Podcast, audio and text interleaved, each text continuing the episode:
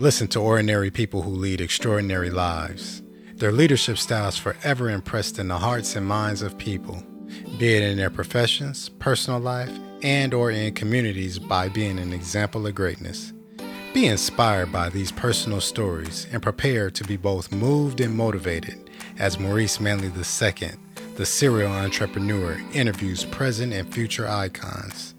Challenge yourself to recognize the leader that lives within so that you may continue to grow and experience amazing things in life. We are all capable of leadership. Take charge and lead up.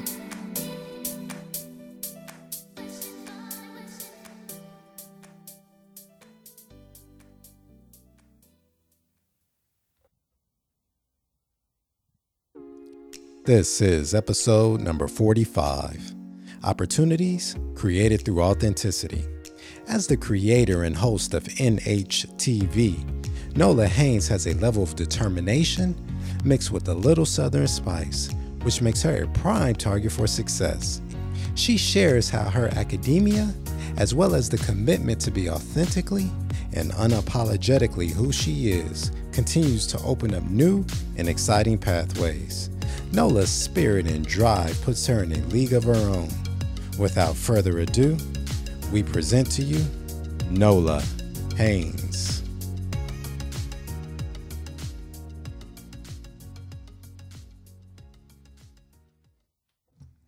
Welcome back to another episode of Lead Up. Joining me today, I have the beautiful, talented, uh, amazing, multifaceted entrepreneur, academic. She's smart. She has working on PhD um, at USC. We all know that school. Go Bruins. and you did you, you did your master's at UCLA or Undergrad. I Undergrad. did my master's at Harvard. oh excuse me master's at Harvard, undergrad at UCLA. She's from New Orleans. Presenting Nola Haynes. Hey. How are you? I'm great. How are you? I'm doing excellent, thank you. And um, so you kind of have a lot going on right now. Uh-huh. Yeah. We were talking before we began recording. Um, you you are currently a PhD student Mhm. here at USC. That's where we are today. We're at USC campus. Um, you have a talk show. Yeah. It's on YouTube. It's called NHTV. Nola Haynes TV. Yeah. Yep, yep.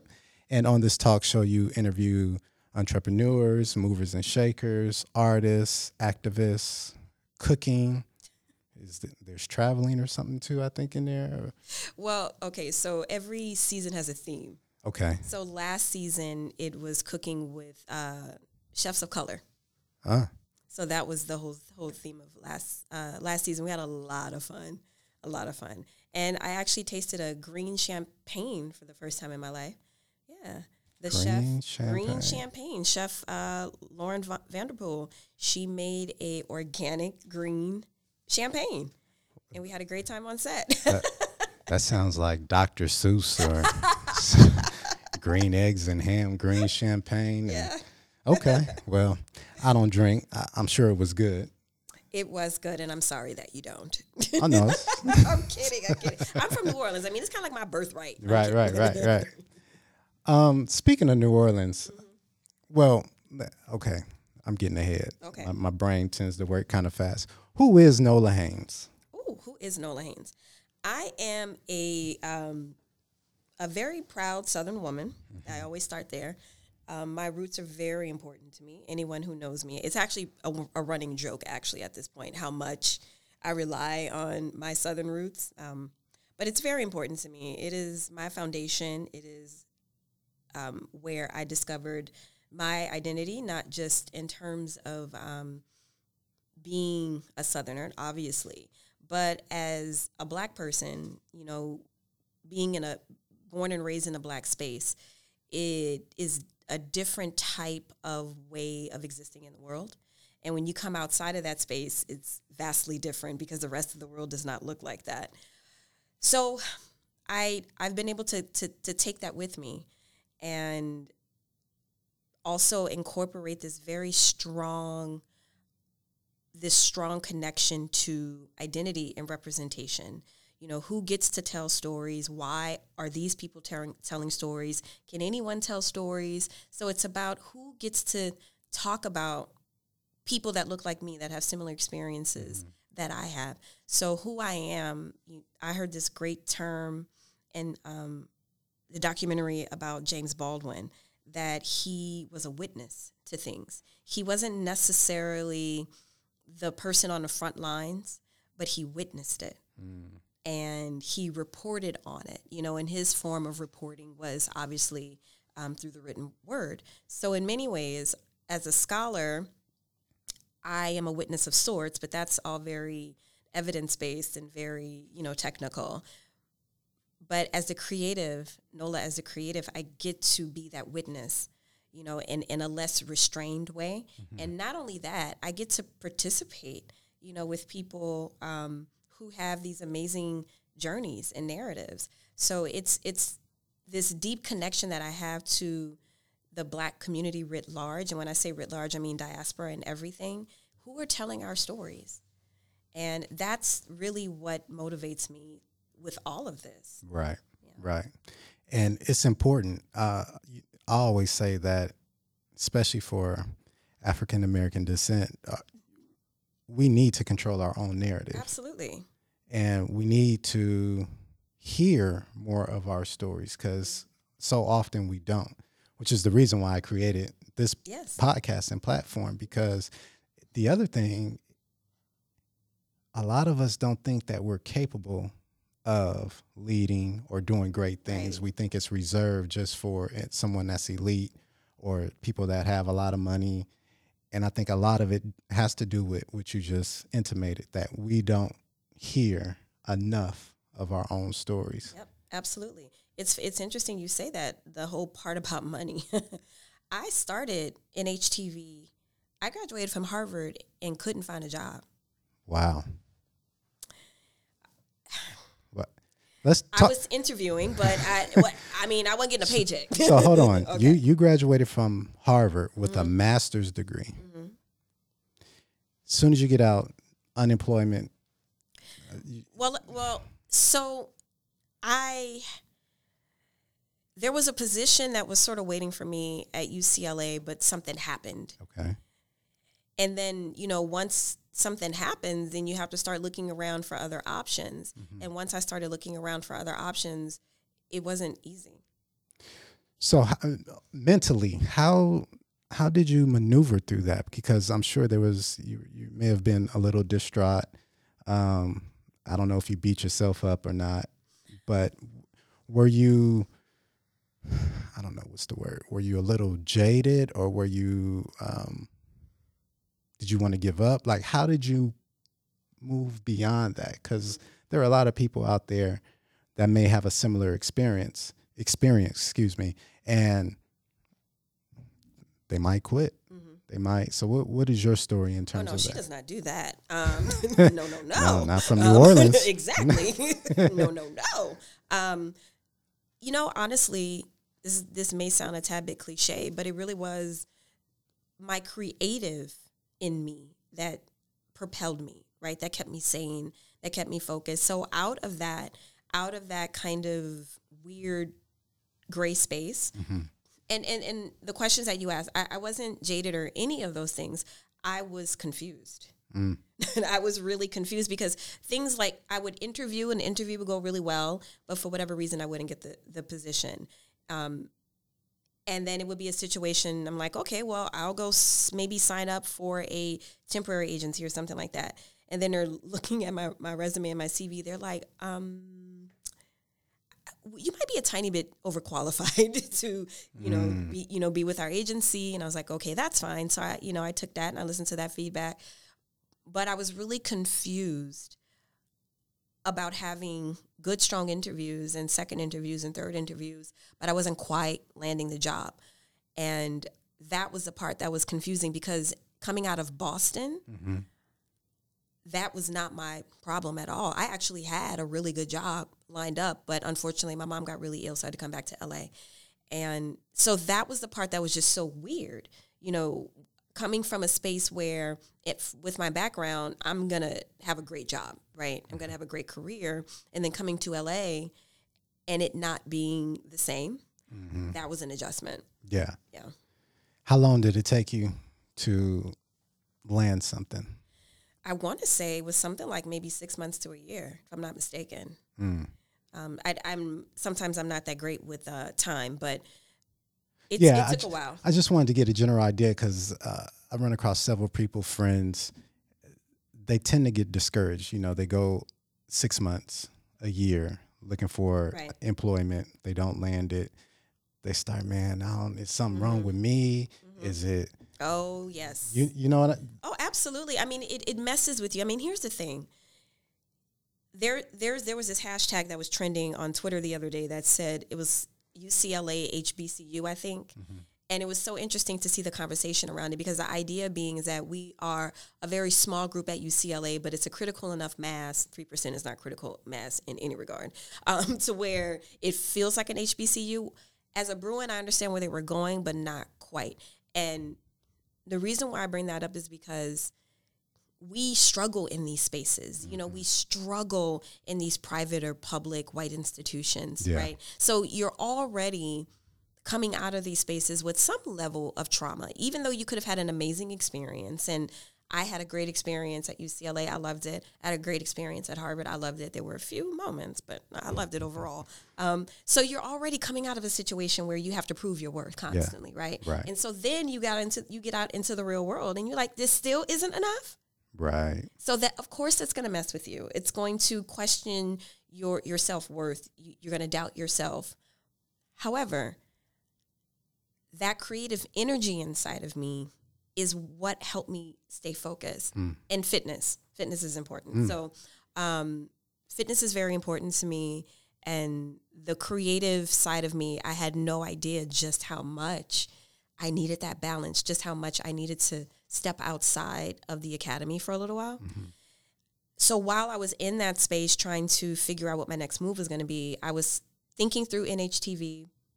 I was able to lean on some friends from back in the day when I was an actress to help me think through NHTV and put it together. And then I, at that same time, I was like, okay, this is probably the best time for me to apply to PhD.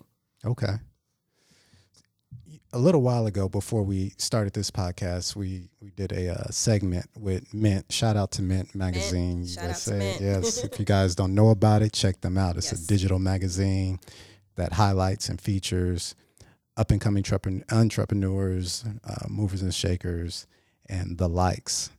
So, at any rate, you had made mention being in New Orleans yeah. post Katrina or before Katrina, and then I wasn't there for Katrina, oh, and that's another level of guilt. Mm. it's another level of guilt. Yeah. Let's let's talk about that. Why do you feel guilty? Because you didn't create Katrina. I did not create Katrina. No, I didn't. You know, actually, it's so interesting because my guilt of not being there is from other people telling me that I couldn't be as I couldn't be destroyed because I wasn't there. Does that make sense? Um, mm. Um, because I wasn't there, people who were there uh, would, you know, say some things to me. Like, say, for instance, perfect example, if I would go home, I, I, I worked for Habitat for Humanity. Like, I, I did a lot of things directly following Katrina. And some of the pushback, and unfortunately, family. You know, yeah. some of the, the pushback was, you weren't even here, and blah, blah, blah. And I'm like, so okay, were they mad I, that you weren't there? I don't know. But when you're born and raised in a place and you go back literally every single summer, you know, like that's my home. Yes. You know, and the fact that I wasn't there 2005 in September doesn't take away the pain. Mm-hmm. You know, it doesn't take away the memory. It doesn't take away all the things, you know. I'll never forget. It was my cousin and I, we watched it for days upon days and she was pregnant at the time. Mm. And we didn't know what was happening with our families my father was trapped at Xavier University for days. And I was worried because he had just become a diabetic. He had a heart problem. Come to find out, they had to swim out. Um, mm. I didn't know, we just didn't know where so many of our family members were. And it was just one of the most, I, I, I can't even articulate what that felt like yeah. to feel so helpless. and again, you know, I sprung, I, I needed to do something. So I started a charity. I started a clothing charity called We Need Help. And um, the response was amazing and overwhelming, mm. overwhelming to the point where I had to close down the charity just because it was too much. But it goes back to what we were talking about earlier, not finding work and then starting NHTV. It's just how how I'm wired. You know what I mean? Mm-hmm. I can't sit and um, wallow in a thing for too long. I need some action. I need something to reverse yeah. that thing, you know. What would you say that that's how you cope with difficulties or when you run across challenges that potentially slow you up? You as you you you intimated a little while ago, the creative mm-hmm. comes out of you, right? You, you know, so there's a difficult time with getting finding work, so you create right. NHTV. Mm-hmm. Um, you feel guilty about the New Orleans Katrina. And you create a nonprofit organization. Mm-hmm. Is would you say that that is your typical pattern? Perhaps, you know, I, I like to find solutions to things. Okay. And I, and, and I like to be goal oriented. Yeah. And you, and, and, and New Orleans has a lot to do with that. I mean, when you mm. when you're from the Bayou, you know, it's hurricane season every year. You know, yeah. unfortunately, you know, there are people who will remain nameless who don't re- believe in climate change anyway. But um, hurricanes did not just start in 2005 with no, Katrina. No, no, they exacerbated, yes, because the climate is warming. Mm-hmm. Science, that's science. Yes. Um, it's not a liberal plot, I promise. Um, yeah, you know, so when you come from a space where you can come home and your house is flooded and you just got to deal with it. Yeah. You can't just stop living life. Right. You know, because the elements you know are doing what they need to do. So it's that it's coming from a community where you're, you know, you have you have those lemons. Not only you gonna make your lemonade, it's gonna be the best lemonade. Mm-hmm. It might have a, a, dash of lime in it. It might have a pinch of cayenne in it. It's gonna be the best jar of lemonade ever. I'm so glad you're bringing this up because I really want to drive home to the listeners how to make that lemonade mm-hmm. in the face of challenges and difficulties. Um, for you, so a little background about me. I own a barbershop okay. and I am a barber as well. And so I have a lot of clients or, or a lot of people come through. Okay. And there's always an excuse as to why they can't move past a certain point. Oh, okay. Or when difficulties arise, then that becomes the excuse. Yeah. Or it, it's all these other things mm-hmm. and not looking within. Mm-hmm. Um, you could have given an excuse when Katrina happened mm-hmm. in terms of your performance here in LA. Your grades could have dropped. Mm-hmm. You could have just, oh, my family, I don't know what to do. I feel guilty, going into depression it's mm-hmm. over. Mm-hmm. Employment or the lack thereof at that particular time. Can't find a job. I don't have the money. Mm-hmm. How am I survive? Let me just go get a regular job, get stuck in that. Right. The end of your education. Mm-hmm. How would you suggest or advise or or what is your method for making this lemonade? Granted, we understand that you create, but even just mentally, if you could walk us through your process um, in creating this spicy, sweet, mm-hmm, mm-hmm. cold lemonade, just to get the ingredients together to make this thing. When when there's all this other stuff, maybe you don't have the pitcher to put it in, and you don't have the refrigerator and ice cubes, mm-hmm. and where you're making it, the conditions are just awful. In the midst of that, how do you build up the gumption within self to say, you know what, I'm gonna pull, I'm gonna, I'm gonna pull myself up and push through, and I'm gonna make this anyway, and it's gonna be dynamic. I'll answer that two in in two parts. Okay. So, full disclosure, a lot of who I am, you, you know, there, there's a certain amount of privilege that I've had in my life. Mm. And um, starting with, you know, I, I went to Catholic private school for a very long time. And when you are in that environment, you know, when your parents are paying for your education, right? You you encounter educators who are very positive and will motivate you. You know, a lot of the women early on, uh, foundational education, we were taught by white Irish nuns. Mm. And for the most part, it was an amazing experience, believe it or not. When I tell people that, they kind of look at me with a level of shock. I, I don't know why. Well, well, yeah. We know I, why. I take that back. Yeah, I take that back. Duh. Um, but imagine how powerful it is when you are in the fifth grade and you're looking at a map and you see England and then you see Oxford and then you have someone saying, "Oh, you're going to get there one day." Hmm. So it's not just your mom and dad who loves you to pieces, right? So it's not just that. Right. It's oh my baby. It's you know, you have the reinforcement from early on educators and then there were amazing black women also there who not only, you know, who had that that beautiful the way that I think of it in my brain, it was like this beautiful blend of like Renaissance civil rights activist mm-hmm. spirit. Mm-hmm. So they brought that. So it was a very unique situation on top of coming out of very proud black space. So I, I I need to I need to situate it there because those that early foundationing has a lot to do with the woman that you see sitting here, mm. you know, today. And then also the second the second thing that I want to say is at the end of the day, everyone isn't an outlier. True. Um, one of the first before I when I graduated from UCLA and I was on my way to Harvard, uh, one of my mentors said, You need to read this book. And it was Outliers by Malcolm Gladwell.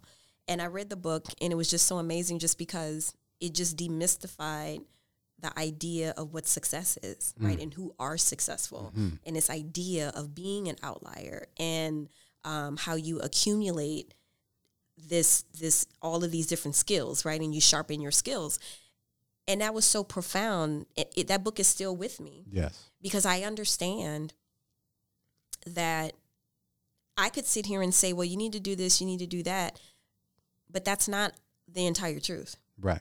It's not the entire truth. Right. Right. This is how I'm built. This is who I am. Mm-hmm. There is an obstacle. I will work around it, and then not only will I work around it, I will probably beat you there, and then I will probably also be holding a martini. a green one. a green, exactly. You know, vegan. Yeah. I love it. I love it. Uh, yeah, that's great. Vegan because it's green. Right. Okay. Exactly. Yeah. Yeah. yeah. I'm yeah. vegan, by the way.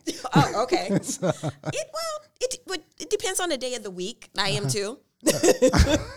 I, am more of a pescatarian. Like I okay. cannot give up my crab and my shrimp. I'm sorry. Yeah, you're New Orleans. Yeah, I, yeah, I, Orleans. I can't do it. Yeah, and I love to cook too. So yeah. Mm-hmm. Now, so also being from from the South uh-huh. and your background and your exposure, I'm going to assume that you have an extremely high level of social intelligence. Would you agree? Oh wow. Um, I never thought of it that way. Perhaps. Maybe. You have. I mean, you teach and you have NHTV, and you know you're dealing with people constantly. You know why I hesitate? Please tell. A friend of mine said this about me the other day, and I thought it was the best compliment ever. She's like, "You're so quirky," and I love it because I I am. I'm quirky, and what that means is that I'm not terribly plugged into mainstream. Hmm. So when you say social intelligence, like we were having a conversation this morning about the new Power um, drama, the new theme song uh-huh. with uh, Trey Songz and um, Joe. Okay. And I only know about it from Shade Room, but I never heard the song. Okay. I've never watched. I've seen one episode of Power, and I think it was after the beginning. Mm. My point being, it depends on how you define social intelligence, right? If it if it has a level of what's going on in mainstream, not as much. Mm-hmm. You know what I mean? I'm I mean, I was just watching some weird French movie, you know, this morning before right. my crew came over. So, well, so no, I'm not defining it by mainstream. Okay, I'm just defining it. That's a great example. You were watching a French movie, right? Mm-hmm. And I don't know how much you know about French people, but it's very possible that you may have gotten uh, snapshots or a glimpse into mannerisms, characteristics, or maybe I an see, environment, yes, and then yes. you're able to connect that. Should you run across somebody Yeah. that's French, Mm-hmm. and create this connection? Yes, I, I can do that, and and you know that's such a huge blessing to be able to tra- traveling. Oh my goodness, if you are able to do it, mm-hmm. the, it just opens your world up in so many different directions. You know, and not just being in the space, but the things that you take with you. You know, I find myself looking at news channels or things that I wouldn't have never thought of before. Mm-hmm. But I've had an experience in this country, right? And Right. I come back and now that's part of who I am. Like Yeah. I light up like a Christmas tree. You know, it's so exciting. It's such a huge and vast world. Um, so if, if you mean social intelligence in that way, okay, yes. Yes. Um, okay. Yeah, if it, if you meant it mainstream, that that is not me. I, I oh man, and I I, I get worried because I think it's getting a little worse because of NHTV. Um, I don't like to bombard my own creative process with watching too much of what someone else is doing because I don't want that to infringe on what I'm trying to do Uh, authentically. yeah. So that's like my whole kind of like retreat from mainstream is getting worse. Right. I mean, well, that's good. I, I think we all should take breaks. Some of us need to just get off of it, Yeah. period, and, and get back to the inner creative consciousness that, that we all have. Absolutely. Yeah. And perhaps that's also part of, you know, coming out of a space like Harvard Divinity School, it was so profound for my life in so many different ways. Someone described it as having a near monkish experience. And I think that's hmm. kind of right because so much deep reflection happens in a space like that. And you're not only communicating with and in community with these amazing intellectuals and scholars, but you're also in community with practitioners. So you have spiritual practitioners from all over the world who are introducing you to uh, philosophies, and not just in the book, but I mean lived. Right, right, right, right. That's a lived is important. It's, I, I think lived is more important than the, the theory. Absolutely. So when you're in community like that, and one of the most amazing trips I ever had in my life is this trip to Nicaragua, where I was a- able to study um, liberation theology, like how it's lived, how people Okay. actually live it, and it it just did so much for hmm. me, just in terms of how I live my own life and what's important to me.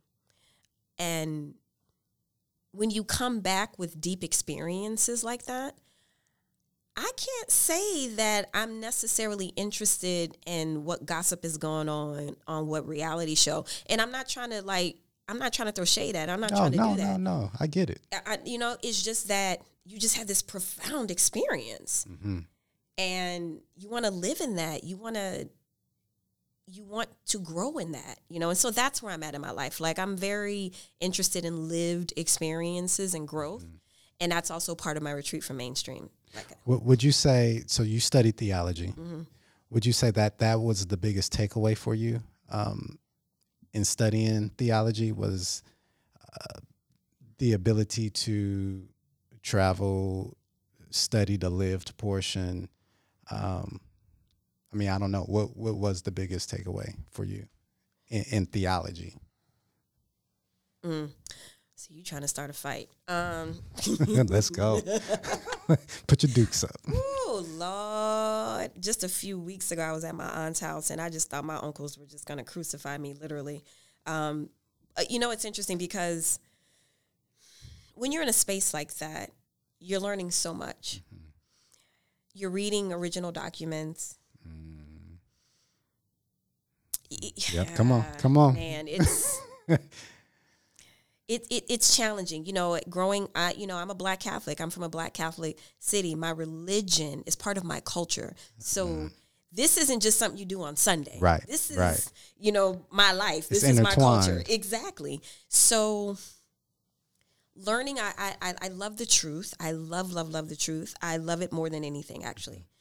So finding out say for instance when i saw um, the greek version of the bible Mm.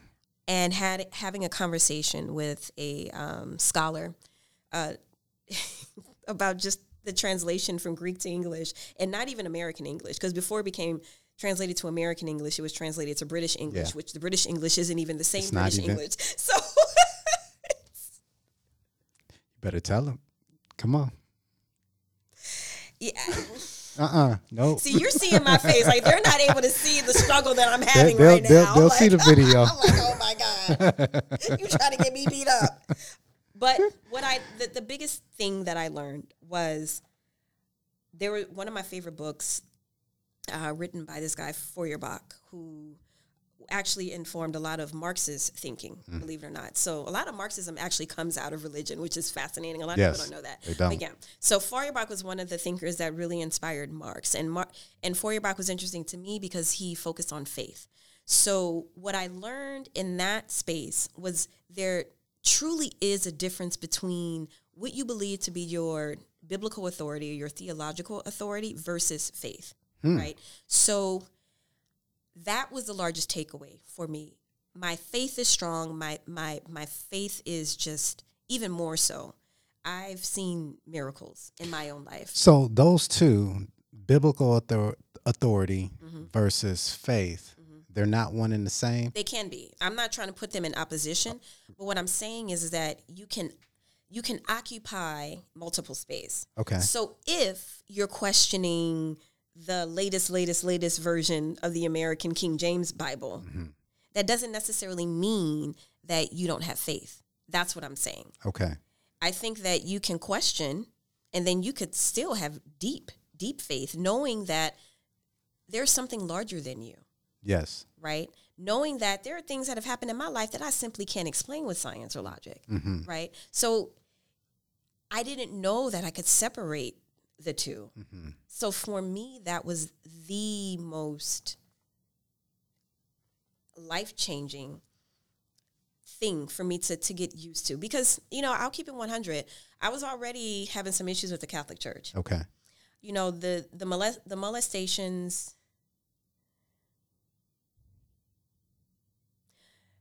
that was a lot Yeah. It. w- Yeah. I have friends Oof. One of the monsignors at my own elementary school. So this is really close, and I'm getting chill bumps as I'm talking about it. So this isn't for me not about religion, right? It's not about the institution of religion. I'm interested in the the beauty that we take, the the food and nurturing that we take out of religion, you know, mm-hmm. and what does that look like?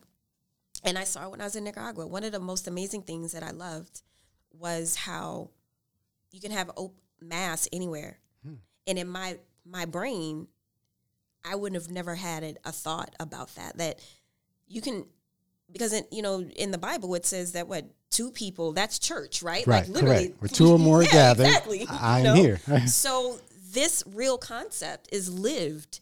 Like, well, we don't need a big cathedral or a big building. Mm-hmm. We have several of us here. We can have church right here. right. That blew my mind Right.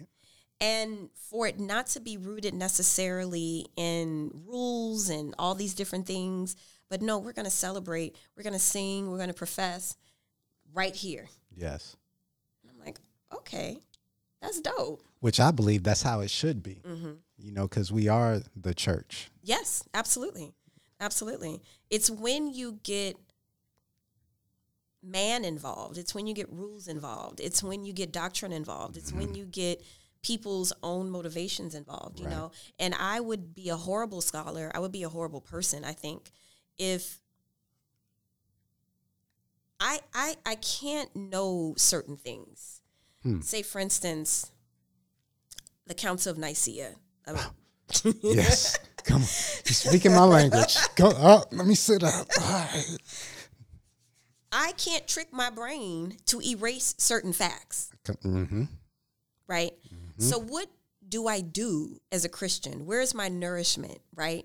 If it's not in these kind of mythical stories that we've been told about certain things, mm-hmm. what do you do? What does a Christian in crisis do?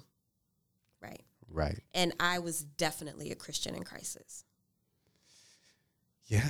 And at that point, well, I haven't, I'm not talking about a particular, well, the point that I'm talking about is like after all the molestation. So Yeah. The Catholic Church had disappointed me. And then I thought, well, let me spend some time in some Protestant churches. And I kid you not, inevitably, somehow, the pastor would always hit on me in some sort of way. Same thing. So I'm like, okay, deuces, I'm out of it. You know what I'm Right, saying? right. Like, okay, so where's the spiritual nourishment going to come from? Mm-hmm. Where's the truth going to come from? So that's when I had to start my own journey um, about. So while religion is part of my research, it comes out of my very real lived queries and Right. interests about the world. So I guess a part of it, now that I'm really thinking about it, was my own crisis as a Yeah. Christian, trying to find certain answers. And some of those answers were not, you know, they, they, they were the truth, but they weren't the answers that you were looking Yeah. for. Mm-hmm. Mm-hmm. And and I'm sure that even that journey contributes to your your overall stability, mental and spiritual, absolutely. um, because you. And again, I'm assuming you learn more about yourself and that and the power that you Nola has right. versus being Yes. segregated from the power Mm-hmm. source, if you will. Absolutely, because you know when the Catholic system, everything is ritualized and packaged for you. You know, as a, do you know anything about coming up through that system? Not not Catholic. So I, I came up Christian. okay, so I'll just paint paint a brief picture for you in terms of not being able to have my own thoughts about things. So we go through a series of rituals in that we have like our first communion, we have um, commitment, we have confirmation, like all of these different things that we go through that we are super excited about to experience. And I was part of the first cohort of females to be altar girls because that's what I wanted to do. So me being me, even from I wanted to be an altar girl. I didn't understand why we couldn't be altar girls, so I got my girls together and we made that you made happen. it. oh, so yeah, this is this is innate. You was born with this uh the, the cayenne, feisty, cold, sweet lemonade. And I'll never forget. I'll never forget sitting in a rectory with actually, unfortunately, with the priest who touched young boys, and him looking at our little black behinds like, "How dare y'all sit here and want to like be a girl as an altar boy? Oh no, no, no!" But we were like, um, "Why can't we?" We can hold the cross, you know. We can pour wine. Like, why Right. can't we be altar girls? Um, so that was an interesting moment. Um, but yeah, Hmm. Would you say that, that that was the start of it for you? what? Creating this this group amongst other girls, questioning the authority, mm-hmm. um, mm-hmm. them telling you no, you can't do it, and you're looking at the the performance of these jobs and saying, well, we can do and facilitate all of these things. Right. What's your excuse? Would you say that that moment in your your young self mm-hmm. mind is what kind of catapult you down this road? Possibly. Possibly, perhaps. I mean, because you still remember the story, so yeah, it had an it, was effect on profound. you. It definitely yeah, it was. I mean, you think about how old the Catholic faith is, Mm-hmm. and up until that point, at least in my parish, not one girl had ever been on the altar do, performing the duties of an altar boy. You know, so it was a really big moment. In terms of was that like the Nola moment that launched? I don't know. But I will say I have always been able to see outside of certain boxes. Mm-hmm. You know, like I I don't like boxes of any kind. I don't either. yeah, so I, I I get it. I Yeah. understand. I don't do boxes or lids. Exactly. None, none of the above. No, no, I need I need space. It is so funny because I, I feel like my parents, in as much as they love me and they love my independent spirit, you know, at the same time, it's like, where did this child come from? You know, because like, I don't understand what a housewife does. You know, like early questions, like, I don't get it. Like, what? like, seriously. And these, why? like, these early questions, you know, as a child. Um, and even like questioning my, my mama, my grandmother about certain things. And she's like, girl, I don't know, what we gonna do with you? You know, like, but interestingly enough, I'm quiet. Huh. Like you would think that I'm always, even as a child, That's because you're in thinking. I'm sure Mhm. you're processing. I'm observing. yeah, hmm figuring it out so you can have that next big question to get the the reveal.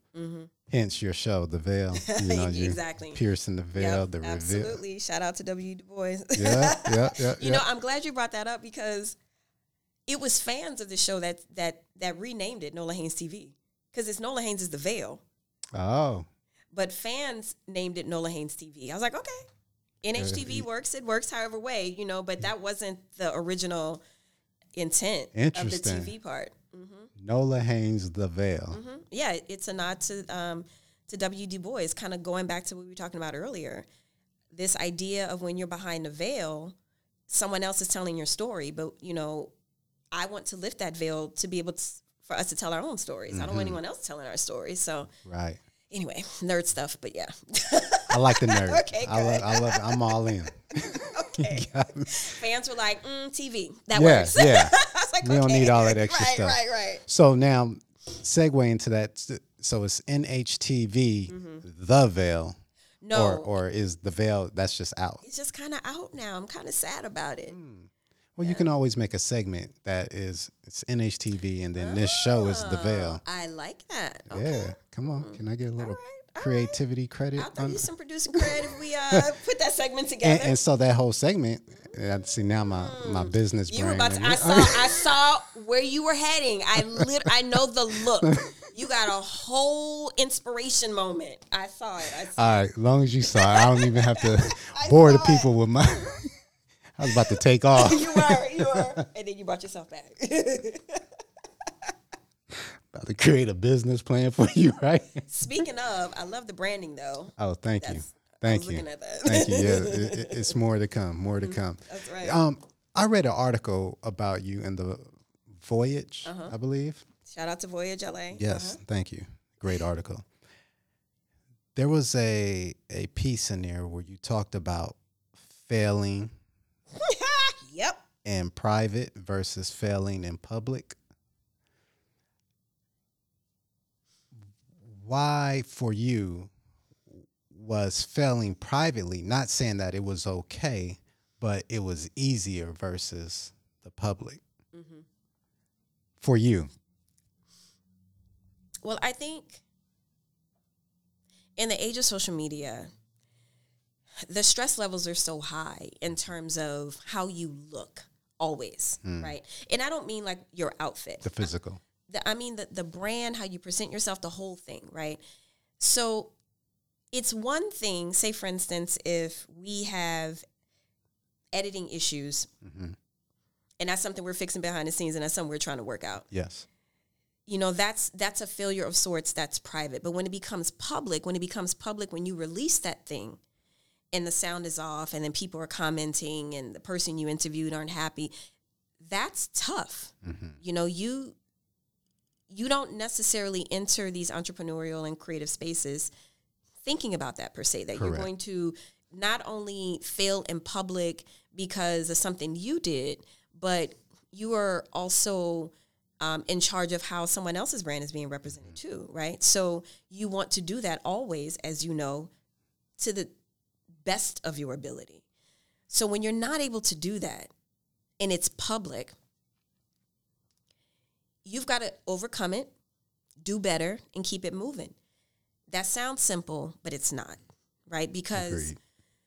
right it's it, it eats away at you like especially when it's when it's your business when it's your brand you're like okay it's on me and not only is it on me everyone sees that it's on me so how am i going to reverse this? How am i going to come out of it? How am i going to re-rally my team right? Because it's also an issue of um of of esteem you know and and having your team come back and ready to go like all right that didn't work out. What are we going to do it next time to make it better? So it's it's a lot that goes into failing in public. Um, it, it, it's a lot of people that you have to consider. It's not just yourself. Right. Yeah, yeah. It's um, and that's why I, I wanted to get your perspective. Uh, you know, I have my own stories of, in terms of failing pri- privately versus publicly. yeah For me, they both hurt, of course yeah and uh, I probably scream and kick more privately versus publicly. I gotta I keep my game face on. Of course, right. and I, I I- I play the role as if I'm not failing, Mm-hmm.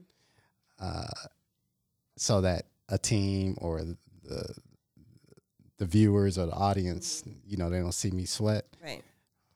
but yet they see the the hiccup. Mm-hmm. And Oh, so you don't approach. You don't. Oh, that's interesting. Okay.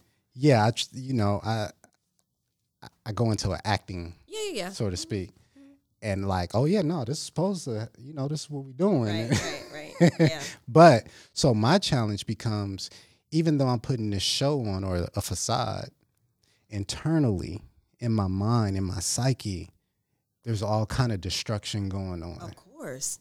and it's and it and for me it lingers Mm. past. It'll be over. I could be six months, a. You year out of it, up. and I'm still attached to that moment. Like, Mm-hmm. remember, you didn't do this. You dropped the ball here. You didn't do this. And these people, they were counting. Yeah. And there have been moments where it was very, very challenging for me to shake. Mm-hmm. You mentioned earlier guilt, pain, somewhat depression, um, uh, wondering if I was even capable Right, right. to to make it happen again and and make it better in the future because it's something that happened six months, a year, Right. a year and a half ago. Uh, so that that's what I was just wanted to get your perspective. Right. Um, and and they both even even privately when I fail privately. And by the way, I don't even now I'm a little more mature, a little more seasoned and experienced. I don't even look at failure the same. Oh, of course. Um, you know, they're they're all lessons, and it's all there is no failing unless I quit. But if I trip and fall, I didn't fail. Not at all. Right. Ooh, I like this this question a lot because it ties into just how deeply I respect uh, the power of, of um, scholarship and intellectual knowledge. And I'll tell you what ha- what helps me more than anything: therapy, um, anything. So, are you familiar with critical race theory? Tell me, I may be. it, it's a particular pedagogy that is geared toward uh, people of color, first generation people, to understand your physical being and your own identity in spaces like this. Mm. And what it says, there are different tenets, but some of the ones that really, really help me, and a lot of my friends that are around me, and which is how a lot of healing takes place because we, we have similar pedagogies, is this these concepts that, first of all, we need to tell our own stories. And not only do we need to tell our own stories, but our own stories are important and they have value. Yes. We have Yes. we have um, cultural collateral. You know, our collaterals are different. They may not be yet legacies of wealth yet, but we have different legacies of cultural and social social uh, wealth, and it's these ideas that can help me say, you know what, y'all, that was on me. That's my bad, and be completely honest with it and own it, mm-hmm. and not feel any kind of way about it Yeah. right? Because there's a certain power that I have, a certain strength that I have, knowing that I'm trying something that no one around me has ever tried. I've never tried. So of course I'm gonna mess up. Mm-hmm. So what's what's cathartic for me sometimes is sharing those bumps, not in a victim role, but in a lessons learned role, you know, uh, best practices sort of role. What can I do better? And when I when I own when I own the narrative that way, I don't let the destruction linger Right. because when you were saying that, it clicked for me when you asked me a question earlier about what do, what do I think one of the mag- magic ingredients is for me to always want to make that that lemonade. I do not let the destruction linger, Mm. and I don't. I have the language for it now. I didn't have the language for it then. I don't know where it comes from, but I know that I don't let the destruction linger because that is that can be more corrosive than anything. Oh, It's a virus. yeah, a cancer Mm-hmm. at that. Um, and, and this is good because I think more people, as you just said, more people do need to hear this. Mm-hmm. Um, because at the end of the day, we're going through the same thing. Yep. There's no new hurt, no new pain, mm-hmm. no new struggle. Mm-hmm. It's the same stuff Same stuff. with a with a different color, mm-hmm. if you will. So no, this is this is wonderful, and thank you for opening up and and telling your Yeah, story. absolutely, absolutely. What do you think your greatest gift is, and how do you share it with the world? Ah! Authenticity. I am always myself. That could be highly articulate. That can be I can't speak until I have a latte. That can be like it could it can show up in many different ways. Um, but whatever that is, you're always going to get me. I I've um I actually work hard it's it's it, it's interesting being a woman who has a brand because when you're a woman, so much goes into it. You know, like you wouldn't believe, like you know the you know like my makeup being put on this morning, my outfit, so much went into Yeah, it today. yeah, you know, yeah, um, so you think that perhaps someone like me would have a huge uh, superficial veil, veiling of sorts, right? Not at all. You know, um, I am approachable, you know, and, and I always love talking to people, literally always. It doesn't matter how I feel. I always love talking to people. Social IQ. Social IQ, Southern girl. Yep. hmm Um, not like my mother though. My mama, oh my lord, my mama can talk to a, a tree. Like, oh lord, that woman can talk to anything and anyone. But anyway, but no, seriously, being authentic and it, it works for me. You know, it, it works for me because um, I it works for me because it's what I want from people. Does that make sense? I think so. I, th- I I get it. It it works for me because You want people to be authentic, yes, and sincere and genuine, and Yes. be their self. Absolutely. So you get what you give. exactly. So when people encounter it, it's almost like this this this beautiful thing happens. You know, Yeah. it's like, oh, I like this energy, whatever this is. You know, I want this. Right. So that's the superpower that really isn't a superpower. You know, it's just tapping into your is- authentic that self. is the great superpower. oh though. God, that It re- sounded like a self help book. you want to do it? Because I got an idea for that too. I, don't, I gotta. I don't think my advisor would like for me to get involved in yet another project that is not my dissertation. we can make the dissertation the self help book. so it's it has to be about the travel ban and national security. Thank you very much. in authenticity. and authenticity. Yep, absolutely. yeah. Yeah, authenticity. And I love authentic people. Like, and authentic people are not always the easiest people, and I'm okay with that. Yeah, Yeah, because they may not be easy themselves, right. which mm-hmm. is okay mm-hmm. if that's who they really are. If that's who they really are, absolutely. Yeah, yeah, yeah, yeah. Because I, you know, it, it's a fine line because you can be your authentic self. You can be your authentic self still sitting in trauma. hmm you can be your authentic self healed and whole. So there are different levels of your authentic self, right? So I bring that up because I think in this cancel culture, especially, you know, we are so quick to throw people away. Yes. And if you are really interested in um, people, you're going to have to deal with them, hmm right? Yeah. You're going to have to deal with the complications. You're going to have to deal with the missteps. You're going to have to deal with the uncomfortable conversations. And I like that. yeah. I, I genuinely like the complicated network of being a human being. Isn't that where where the resolve lives? I think so. Yeah, absolutely. Absolutely. I never thought about it that way. Yeah. Mm-hmm. It's important. Yeah. A few more questions. Yeah, I'm having fun. Good. Who is the one person you would want to interview for HD H NHTV? I'm skipping NHTV, past or present. That one. Who's that one person? Who is that one person? I don't. I have several different people for different reasons and different eras, but okay, I'll try to. Um, I would love to, present day, I would love to interview together Barack Obama and Condoleezza Rice. Mm. That's an interesting mix. Yeah. I got to know why. Go ahead. Well, you know, I'm I'm fascinated with Condoleezza Rice as the first Black female Secretary of State, which is literally my my dream job. Um, you know, we she's also from the South. Okay. Um, I'm not Republican though. um, and you know, she she is a Russia expert. I'm a Middle East expert. You know, I I speak Arabic, so Hmm, I'm very fluidly. Fluidly. I wouldn't say fluently. I can Okay. read and write it, but I can't speak it as fluently as I can read and write. Unfortunately, Wow. yeah. Congrats, though. Shukran.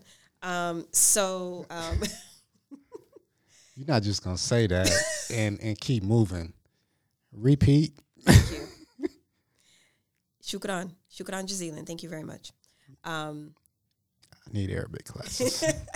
but the fact that you know during that time as a black woman from the south and she's studying Russia, yeah, who's doing that, that's big. right? And so I see a lot of similarities there, and I'm so I want to talk to her. I even tried to um, make an appointment with to go to go see her at Stanford, but you know since she's still uh, she still has Secret Service and all that, so you have to fill out an application and all that, and they denied me. I don't know why, but I'm going to keep trying. I'm going to keep trying. um, and I would want to interview Barack Obama just because I'm interested in firsts. you Okay. know? I'm interested in firsts. That's not easy. It's not easy. Yeah. So that that's it would be a whole season of firsts. Yeah. yeah. The veil The veil. hmm will be the first. You're lifting up the veil on. See. All right. Um, what leader do you look up to and admire? what leader do I look up to and admire? Oh. That's a great question because the fashionista in me has one question, the scholar in me has an, I mean another answer. Like I, uh, just intersecting ide- identities all over the place. But um, you, you know, the, the people who, who I look up to, they're not they're not like big names Doesn't matter. you know so i i look up to the early female educators in my life you know those women truly had such a profound impact on my life uh, miss paul um, my eighth grade teacher i remember i won my first uh, beauty pageant i wrote a poem about her because she just had that much of an impact in my life and um, she still does as I'm sitting here thinking about her. Um, so it, you know, the I, I again going back to the real people thing. Mm-hmm. It's very hard for me to look up to a person that I don't know. That I don't, you know. Yeah, you don't interact with. Yeah, I mean, I have too much knowledge. You know, there's PR, there's marketing. Like, who is this person? You know, I have yeah. no idea. So, um, in terms of just like on a base, uh, in terms of just like on a, I think that person's super cool. June Ambrose. Are you familiar with her? The name sounds familiar. She's a she's a stylist, and um, she just seems to have her energy. Just seems really amazing. People that I know that know her say she's amazing. I'm very attracted to energy, and the fact that just just like the woman who styled for Black Panther, as creative as we have always been as Black people, it has never been accepted as mainstream. It's always been kind of this niche this niche thing, but when you have people like a June Ambrose and then the other woman, her name is escaping me. I see her face. I can't remember the woman's name from Black Panther who styled the movie. Do you know how long they had to beat the pavement, the Dapper Dans of the world, to say, "Look, Yes. look, I'm here too, yeah. See and I've me. been here." You know, and and you know, fashion is a very privileged world, and I'm not necessarily talking about the industry. I'm talking about the creative, the creativity of it, the high, high, high creativity of it. And finally, Black folks are just now starting to get, you know, that that look. You know what I'm saying? right. Like, um, and I, I, I appreciate creativity in all forms, especially like you know in clothes and stuff, because it definitely expresses things about uh, certain things. So I am very interested in the people who make other people look good. Mm. Because they Yeah. don't they don't get enough attention in my and, in my book. and that's that's a lot of responsibility. Mhm. So and and they're extremely important. Mhm. Absolutely. What makes a leader great and iconic? What makes a leader great and iconic? I thought a lot about that question. It's a great question. And I could I could sit here and say, well, I have five, you know, because I was going to do that. I was like, I have five things that makes a great leader. that's kind of BS. I thought about it. Um, what makes a great leader uh, great and iconic? I really think you have to be authentic and you have to be vulnerable. I do not think you can be an effective leader, a strong leader, without having a level of vulnerability because you need to connect with people that you are leading. Mm. If you feel disconnected from that group, if you feel like you don't want to interact with them, you're better than, whatever the reasons are, I don't think you are being a good leader because it's a relationship. It's a relationship with you and whoever you're leading, yeah. you know? And it needs to be,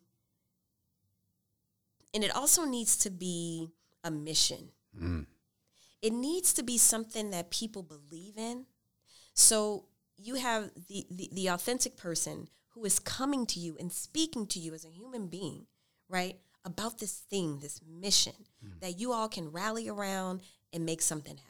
Yes. That's powerful. It, yes. It's very powerful. And if you do not have that ability, not to sell a thing, I, I don't like car salesmen. Mm-hmm. I don't like that. I'm talking about genuine interaction. Yeah. You really believe in what you're saying. I, I, I think that um, that leader is beyond iconic. And it's interesting because I was thinking about um, Fred Hampton, mm-hmm. and I was also thinking about um, Malcolm X, and and I also struggle with Dr. King in this regard. Clearly, he was a great leader. Mm-hmm. Clearly, but then there was also a level of him being handpicked for this job, to, for that job too. I, I couldn't agree more. You know, so there's a level of he was great for it. Yeah, clearly, clearly. Right. But it wasn't like grassroots. Right. So you, I, I go between you know, and I don't want to be this person, and I think you know, there's this idea that if you are not the hardcore activist, if you're not on the front line, then you know you have no place, you have no opinion. I don't believe that, right? right. Because Dr. King clearly put his life on the line, literally, right? Yeah. Um, he was marching, but just because he came out of an academic space and then kind of placed there mm-hmm. doesn't make it less valuable, right? right? So I'm not trying to make a distinction about that. What I am saying is when you are in the trenches with people, you know, and you two, not two, but when you all are rallying around this idea, this thing that you believe in so strongly, it it makes the movement I also think it makes the movement that much more profound mm-hmm. to where people can't penetrate it, penetrate it. And that's an, that's another thing too. Like I was thinking about leaders and I was thinking about that question a lot. And again, Fred Hampton, I just keep thinking oh, about Fred Hampton. He's you know, like he, he's phenomenal. If the government did not kill yes. him. Yes. Yeah. And you're talking about someone grassroots. You're talking about someone in the community. And young. And young, you know, energetic, authentic, vulnerable, mm-hmm. interested mm-hmm. in his community and the people that he was talking to. Yeah. You know, um, yeah, you know, I just, uh, I, I think about people. I think about I think about people like him. Yeah. I think about um, goodness, I see this woman's face. Not Ida B. Wells the name will come to me. Mm-hmm. But you know, I my idea of a leader might be something you know a little different from others people, but I, I don't think that a leader should be detached. I, I and I don't think that a leader should micromanage also, but I don't think that the leader should be detached. Right. Um, and the leaders that I've studied, that has always been kind of like their downfall. Mm. When you start to think that you're no lo- that you are the movement, that you are the thing, mm-hmm. that that you're, you know, then it starts to become problematic. When you yeah. stop seeing yourself as one of the people, then that's when that that leader starts to get in a little bit of trouble. Yeah, mm-hmm. I agree. Final question. Mm-hmm. This is called the tabula rasa. Oh, okay. Blank slate. Now, the creative and artist that you are. You have a blank canvas in front of you. Kind of like this board, and underneath it you have all of the colors you could possibly want to use. Mm-hmm. Now you have done all your education, you've traveled, you got all the experience. You, NHTV is like mainstream, it's huge, bigger than life. You've made all the money you could possibly make. You've done all your Let's say that part humanitarian. Yeah, you made all of the money. the money. all of it. Literally, there are no there's no concerns in that department. okay. Um, which means you can do and have anything you want at any given time. You have uh, contributed to countless causes. You've created all of the organizations that you can possibly imagine. You've done everything that you wanted to do in your entire life. Now, come back to this blank canvas. You're going to draw, paint, design, architect your life from that position. What picture do you paint? That's actually quite simple. I paint um, my beautiful home in New Orleans with my wraparound porch that is going to be some beautiful mixture of yellow and red and wood and um, all these beautiful textures. I see myself after all those things are done and complete. I see myself setting up a level of material and physical comfort, but then also setting myself up for another part of um, the battle, so to speak.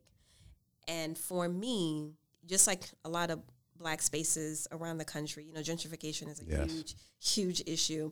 And um, I'm very interested in preserving my culture. That's especially after Katrina, that's all but dying. And I want to be in a space, have that freedom in my brain to just dedicate my time to addressing that. Okay. After all the things, Yeah. all the receipts, you know, Yeah. that I have, the letters behind my name, the platform, all that's, you know, what am I going to do with that platform? Mm-hmm. Right? I I know for a fact is definitely being involved in um, some sort of buying back our cities and homes sort of sort of situation um, on, on a major scale because that's what the platform is for right for you to be able to do the things that you want to do Correct. And my color palette consists of making sure that my gumbo tastes the way it needs to taste. You know, like I'm just keeping it hundred. Like there's some other folks coming in doing some other things to that gumbo pot. I don't know what that is, but Right. Yeah. Um, You're not doing a Popeyes chicken sandwich. you know what? I did it two weeks ago. I didn't even finish it. It was okay. It was cool. I mean, it wasn't worth. Oh my lord! Such a disaster. I love Popeyes, but you know it's funny. I've never had the chicken sandwich. It never registered in my brain to get a chicken sandwich from Popeyes. Hmm. I don't. I don't know why, but anyway, Yeah. I've never been a Chick Fil chicken Chick Fil A. Chick fil A? never. That's my son's favorite place. Again, I, going back to that quirky thing, like it just never occurred to me. To Yeah. No, that's, I don't even think that's quirky. You're a pescatarian, so I am, but I'm also black, and so people look at me like, "What girl? What?" like I, Popeyes? I mean, I don't know. and I fry my own chicken, so there, there's that. Right. right. That's that's how you do that, and you can make your own sandwich. Just get some bread out the. f- Absolutely. Not the not the white bread. That's No, supposed to be no, no, Oh, okay. no, no. I said, My brain went all the way back. Like bring it. Come, get back in the car with me. Put your seatbelt. on. my brain went all the way back to those uh, hamburgers that your mama said she could make at home. Mm-mm. mm, but anyway, So Nola, I want to take this moment to honor you, acknowledge you, salute you for all the work that you were doing, thank you. all that you have done for the uh, your family, New Orleans, and victims of Katrina. Um, NHTV is is great Thank you. because you are controlling our narrative, and I thank you for that. and Praise you, and all that you will do as a future professor, um, Secretary of State. That's- national security. Thank you, because all of that, and um, yeah, you are amazing. Thank you, and I truly appreciate um, you inviting me onto the show. Um, Hey, I, thank, I love this platform. thank It's you. super dope. Uh, thank you, thank you. Yeah, and I appreciate you coming. And shout out to Mint Yes. because uh, if it wasn't for Mint, we wouldn't be here right now. Absolutely. So you guys again check out Mint magazine. Yep. I'm going to be on the September issue. So yes, I'm on the cover, right? I'm going to be on the cover. That is that, what a crazy day. Like when when you tell someone what you're doing for the day, they're like, "You doing what?"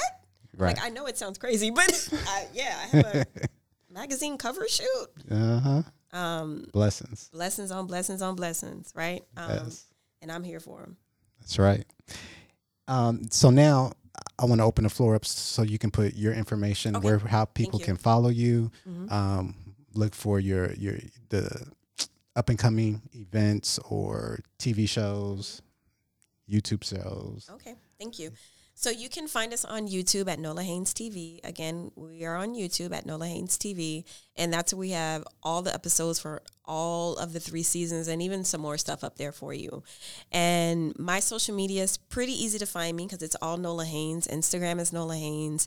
Twitter is Nola Haynes. However, I warn you all, I am a uber uber nerd on Twitter. So my Instagram life and my Twitter life are two different things. and then on Facebook, also um, at Nola Haynes. And um, we are starting a new segment called Create Your Own Lane, which I'm very excited about. That it's pretty self-explanatory. You know, it's we want to know how you create your own lane, and it's actually a little bit of fun too. It's a it's kind of a departure from the you know kind of heavy interview. It's just something fun. So we're still working on that and we're rolling that out and we're starting season four. We start shooting September 14th. I'm very Wow. excited. And the whole concept um, there is booked and busy. Okay. Um, and what we're doing, we're, we're featuring uh, mostly women, women of color in film, behind the scenes in film and television. Because again, we get to see people in front of the camera all the time, but who are the people making the things happen, making them go? Correct. So that's what this up- upcoming season is going to be about. So I'm really excited about that. And yeah, we just have so so much. Yeah. Just Sounds like a. come on, Jesus and the ancestors. Y'all best to come through. You are busy. You are busy. yes, yes. So grateful, so grateful, so grateful. Any questions or things you want to state or ask me? I actually do. So you mentioned that you are a barber. Yes. Okay, you know what? I just went into full interview mode. Hold on, let me dial it back. Wait a minute. but I'll come on your show, so you Please- just exactly. So yeah. that's yeah, this is absolutely. this is the exchange. But I, I am very curious about um, you being a barber, though, because I don't know if people know this about your job, but you all are like the original therapist Yep. in our communities. Yeah. So, I mean, the fact that you do that and you have a podcast, I think that's dope because y'all know everybody's business. Like you know all the things hear about the stories. everyone. So this makes so much sense. Yeah. And I don't I don't know if I've ever seen a barber outside of the barber world. Mm. You know what I mean? So it's Yeah. kind of I've seen I, I've seen like a comedian barber but not this though. I like it. I like this, you know. Um you. this this is really cool It- because It. Sorry to cut you off, yeah. but it was it was me being a barber that literally created this. mhm, I can see that. Um, it- more so just around leadership. Mm, because you know me i like to think of myself as an intellectual Mm-hmm. and i have these these heavy or deep or whatever you want to call it conversations with people Mm-hmm. about just being progressive going to the next level Yeah. and oftentimes people always say well you know the problem is we don't have any leaders Oh, that that's gone and, yes. and i'm the first true. one what are you talking about like w- why are we waiting on someone You mean the Messiah? the messiah we're waiting on another martin or malcolm or fred But when I use that, I'm I'm actually being savior. facetious yes because I'm using the language, the FBI language of COINTELPRO. mm, hmm I'm using the language of them killing Fred Hampton. You Yeah. Know, you make sure that a black messiah, another one, does not resurrect. correct So when I say that, that's what Yeah. I'm speaking about. Mm-hmm. and so i say you know what i want to highlight the leaders Yeah. whether we see them on tv or not doesn't matter mm-hmm. because in fact the ones that we don't see, as you said earlier, they're the real ones. Absolutely. And we need to hear their stories. And here's an example I have of how people lead mm-hmm. every day, Every and they do extraordinary things, and they're making an impact. An impact that, in fact, affects all of our lives, and we just don't even know or see it. So that's how Lead Up resurrected. Mm-hmm. I love that because you're right. It, it's a trope in our community. You know, we, we just that somehow that's magically going to be the answer that we just need a leader. And I would argue Barack Obama was the president, but I wouldn't say he was the leader of black folk. No, not at all. You know what I'm saying? So, Right. which is to say, we cool. We got this. Yeah. We can function Yeah. without that one, you know, leader.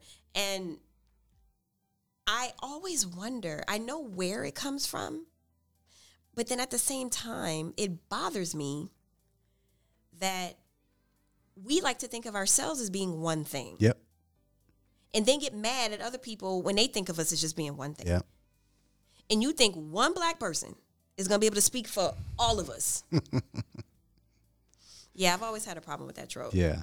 Mm. Yeah, I agree. So that that was that was my impetus That's for. dope. Okay, I like that. Thank you. So it's it's the, it's the response to we're the leaders. Right. Okay, They're here. I like They're now. that. That's a you. T-shirt. Hence, the, That's a whole, where are the leaders? They're here. Okay, I like it. so mm-hmm. We'll exchange info, and you let me Mm-hmm. Know when you want me to come on your show, and we'll, we'll knock that out. Absolutely. Oh my goodness. Actually, I have a really great idea for the following season that maybe you can be a part of.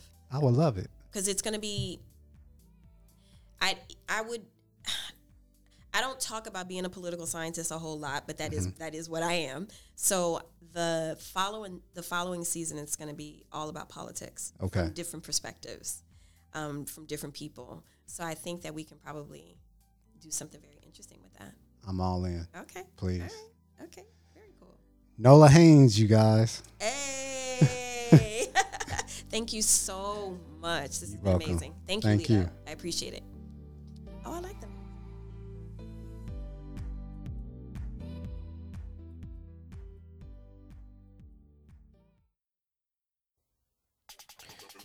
Listening to Nola's story reminded me that failing privately or publicly really doesn't matter as much as how we handle the perceived fail. We must make the mistake in order to grow and learn. Let's fail forward often and fast, embrace the challenge, take the charge, and lead up. Please check out Nola Haynes TV on YouTube and give her a follow on social media at Nola Haynes. Share this episode with as many people as possible. And if you wish to donate, all you have to do is go to the bottom of the Lead Up Podcast description and click the donate link. As always, thank you for your continued support. And a special thank you goes out to Mint Inc. USA for making this episode possible. Until next time, continue to lead.